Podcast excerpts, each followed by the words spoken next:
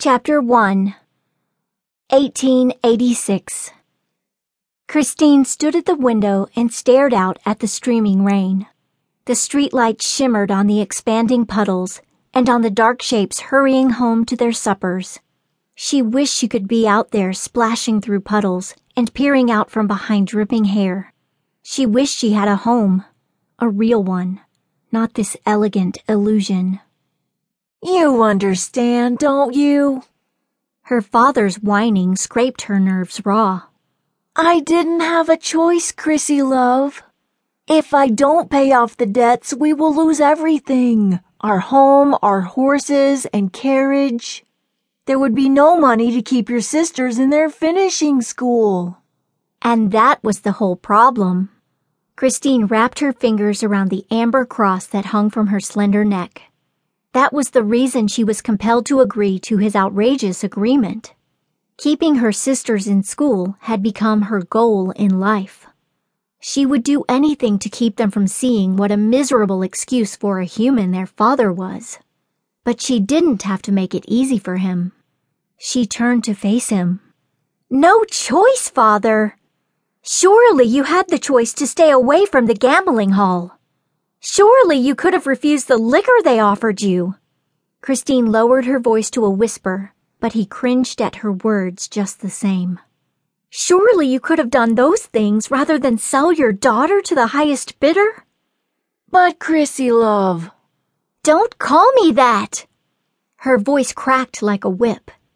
Kristine took a deep breath to regain her poise. You will not ever use that name again. You lost the right to use it when you sold me to pay off your gambling debts. I will agree to do this, but not for you.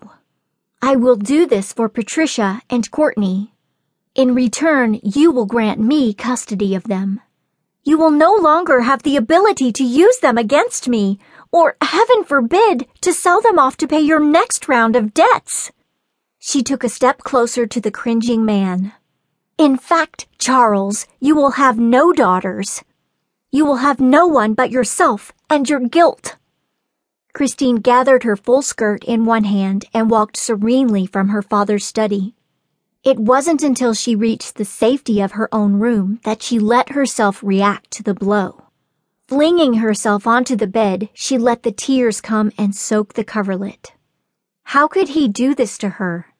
How could a father, weak and useless as he was, give his own daughter up in exchange for the payment of his gambling debts. She could refuse. Should she refuse? The temptation was great, but what would happen to her sisters if one of them had to go in her place? What would her mother think if she were to abandon her sisters? What would God think?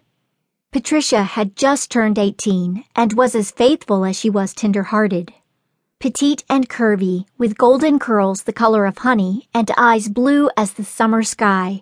Young men already competed for her favor at dances and church socials. She smiled sweetly at them all. A marriage without love would crush her poet's soul more thoroughly than a wildflower in the hands of a child. Courtney, at seventeen, would fare no better. Slender and willowy, her chestnut hair and green eyes had no interest in boys except as partners in mischief. Full of fun and stubborn in her strong opinions, she would smother if trapped in a life that offered no hope of joy. No, it fell to Kristine, the strong one, the practical one, to offer up her life in sacrifice for her younger sisters. No more would she dream of tender glances and a fluttering heart. No more would she dream of shy kisses from a man who would offer his heart on bended knee. No more would she dream of a long life of enduring love with a man who would stand by her through the hard times as well as the good. Instead, she would leave her family and marry a man who wanted nothing beyond a mother for his daughter. A widower whose heart lay buried deep with his first wife. A man with no love left to give.